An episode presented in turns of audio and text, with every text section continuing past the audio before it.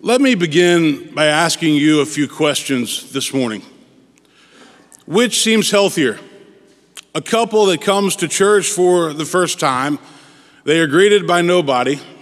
They are told that they are sitting in somebody's row, and so they move, and uh, they're made to feel invisible.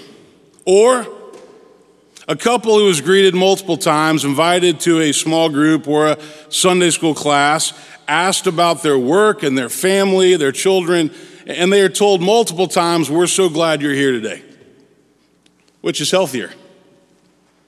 Which is healthier? An office environment where everybody competes for the boss's attention, gossip abounds, triangulation is always taking place, and passive aggressive behavior seems to be the norm. Or an office environment where people work together, teamwork is a core value, failure for trying something new is not punished, encouragement is normal, and open communication prevails. Which is healthier?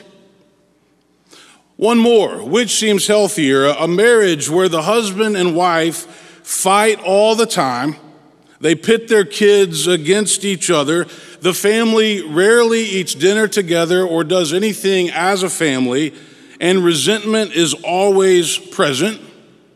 Or a marriage where the husband and wife work together, they communicate clearly, they take time away to nurture their marriage, their kids know that they love them unconditionally, and appreciation is always shown.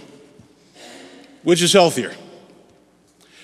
Today, we're finishing this June series where we've been focusing on leadership and values for the past four weeks or so, looking at Paul's letters to Timothy, 1st and 2nd Timothy. And so today, what I'd like to do is I'd like to talk to you about culture and why it matters. When it comes to leadership, culture matters in the church, it matters in business, it matters in families, in marriage, and in all other areas of life. In 2 Timothy 3, Paul writes these words to Timothy In the last days, distressing times will come, for people will be lovers of themselves, lovers of money, boasters, arrogant, abusive, disobedient to their parents, ungrateful, unholy inhuman, implacable, slanderers, profligates, brutes, haters of good, treacherous, reckless, swollen with conceit, lovers of pleasure rather than lovers of God, holding to the outward form of godliness but denying its power. Avoid them, Paul says. Now, I'm not going to make the case this morning that we are living in the final days, uh, even though some people might say that.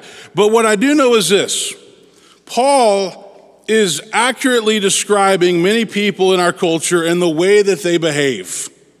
He is describing an unhealthy culture of pride and selfishness and arrogance, but this is not how Christ calls us to live. We are called to take a different stand, to be upheld to a different standard. You see, human beings are complicated creatures. All of us, and I mean every single one of us, have the ability to be kind, to be loving, to be hospitable, to be generous and compassionate. And yet, at the same time, we also have the ability to be selfish and angry and greedy and resentful. That same person, the same person, can behave the same way in one single day. And so it's always our choice but we must be aware that the way that we behave says a lot about what we have going on inside, and it sets the culture for the people around us. You remember what Maya Angelou once said? She said, You might forget, or people might forget what you said, they might forget what you did, but they will never forget how you made them feel. And isn't that so very true in life?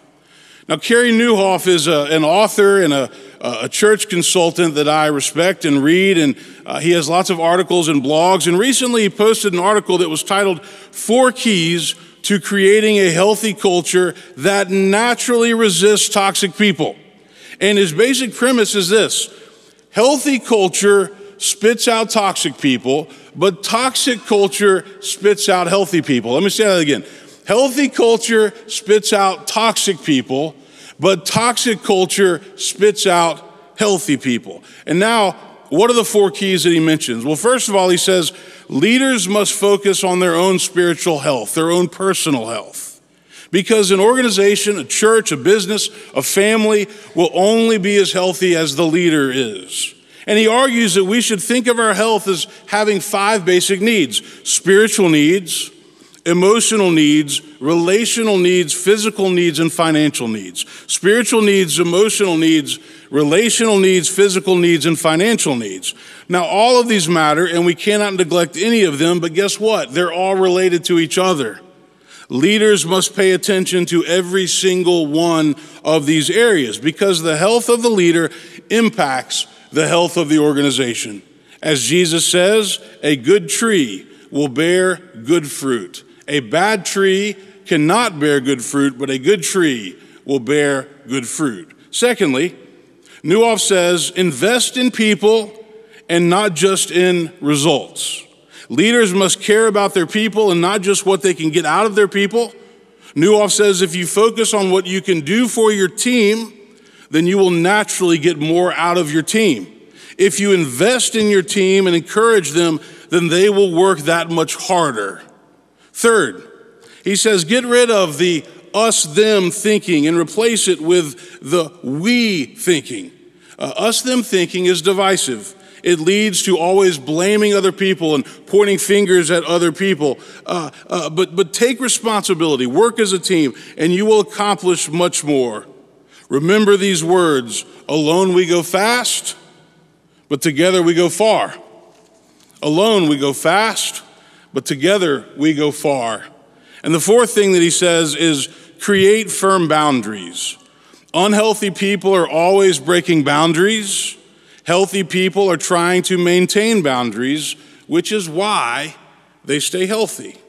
Now, some of this sounds obvious, right? I know this, you know this. Uh, we might know this, but we don't often act on this. But, but when it comes to leadership and culture, uh, let's dive a little bit deeper into the fundamental difference between healthy and toxic cultures and how we can establish them. Most people who are toxic are not aware that they're toxic. When Ian Cron was here a few weeks ago on Wednesday night, uh, speaking on the Enneagram and leadership, uh, he talked about the importance of self awareness and self control too many people in our culture have very little self awareness.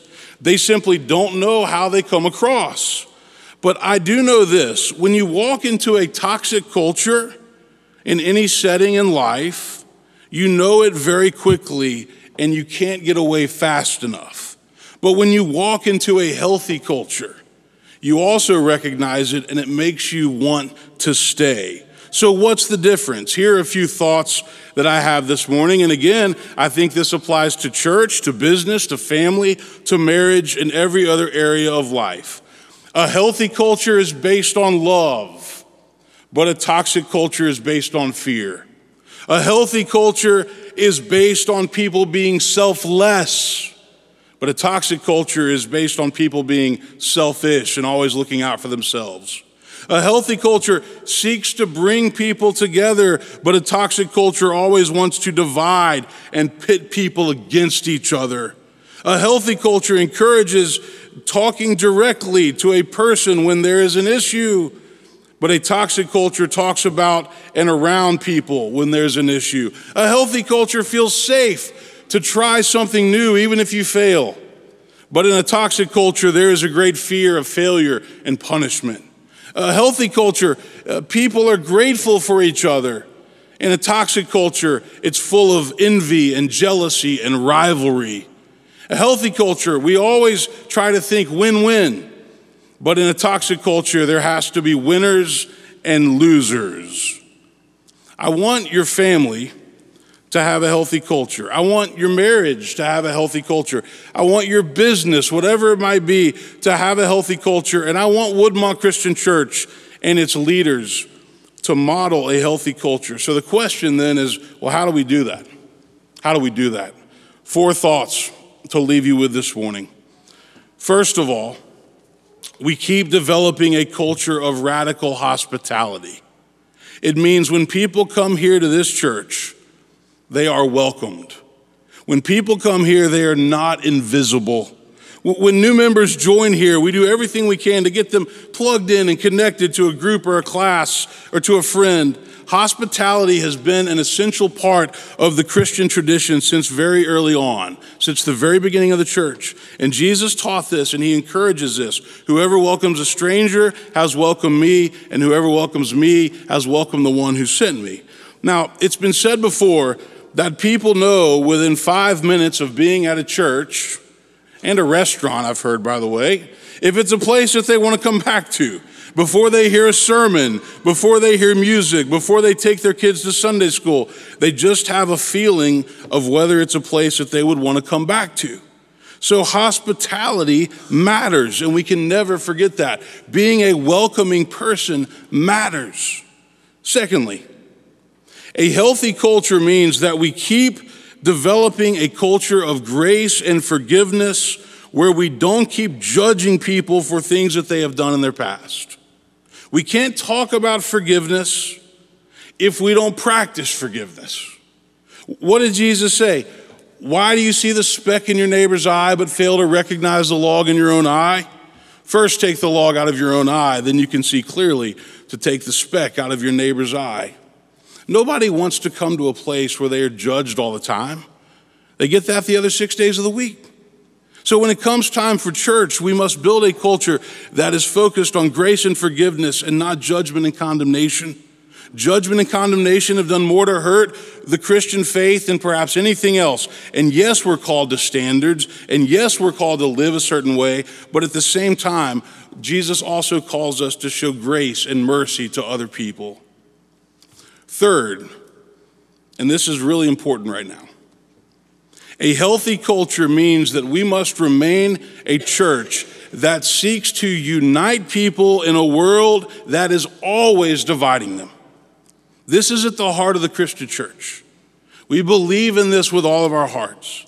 That which unites us, Jesus Christ, is greater than that which divides us politics, social issues, socioeconomics, Supreme Court rulings. Jesus' final prayer in John chapter 14 was for all to be one so that the world might come to believe. But if you think about it, many times Christians have done the opposite. We've fought over issues. We've fought over doctrine, uh, over worship styles. We've fought over the role of women in the church and leadership and, and lots of other things. That's not what Jesus prayed for in Gethsemane.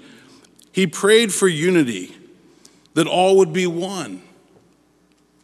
The polarization of our culture, made evident again this week, is a threat to Christianity. And if you don't believe me, look around. Look at the denominations that continue to split. Look at all the things the pandemic has done. I don't know whether you are uh, happy about Friday or you are angry about Friday. But if you look around, our world is always trying to divide people. And so, what we have to do as a church, I believe, is try to bring people together and never assume that everybody sees the world the same way that you do. We don't need more extremes. We need more unity. We need more dialogue. And Woodmont's always been committed to that, to remember that every other person is made in the image of God, and we must treat them that way. We must reject the dehumanization and the belittling of other people, like we find in our culture, because that is not the way that Christians should behave. Finally, in order to create a healthy culture at Woodmont, we must remember that at the end of the day, it's changed lives that we are after. Changed lives is how we measure if the mission of the church is working. That's what we're in the business of doing, changing lives. And when you have a healthy culture, when you build a healthy culture, then lives are being changed and transformed all the time. So, to those who are being installed later this morning, to those who are currently serving in leadership positions, I would say it's up to all of you, all of us, to build the kind of culture that we want to have here at Woodmont and to make sure that what we are doing is providing a hopeful and healing agent to a world that often feels very, very broken. Amen.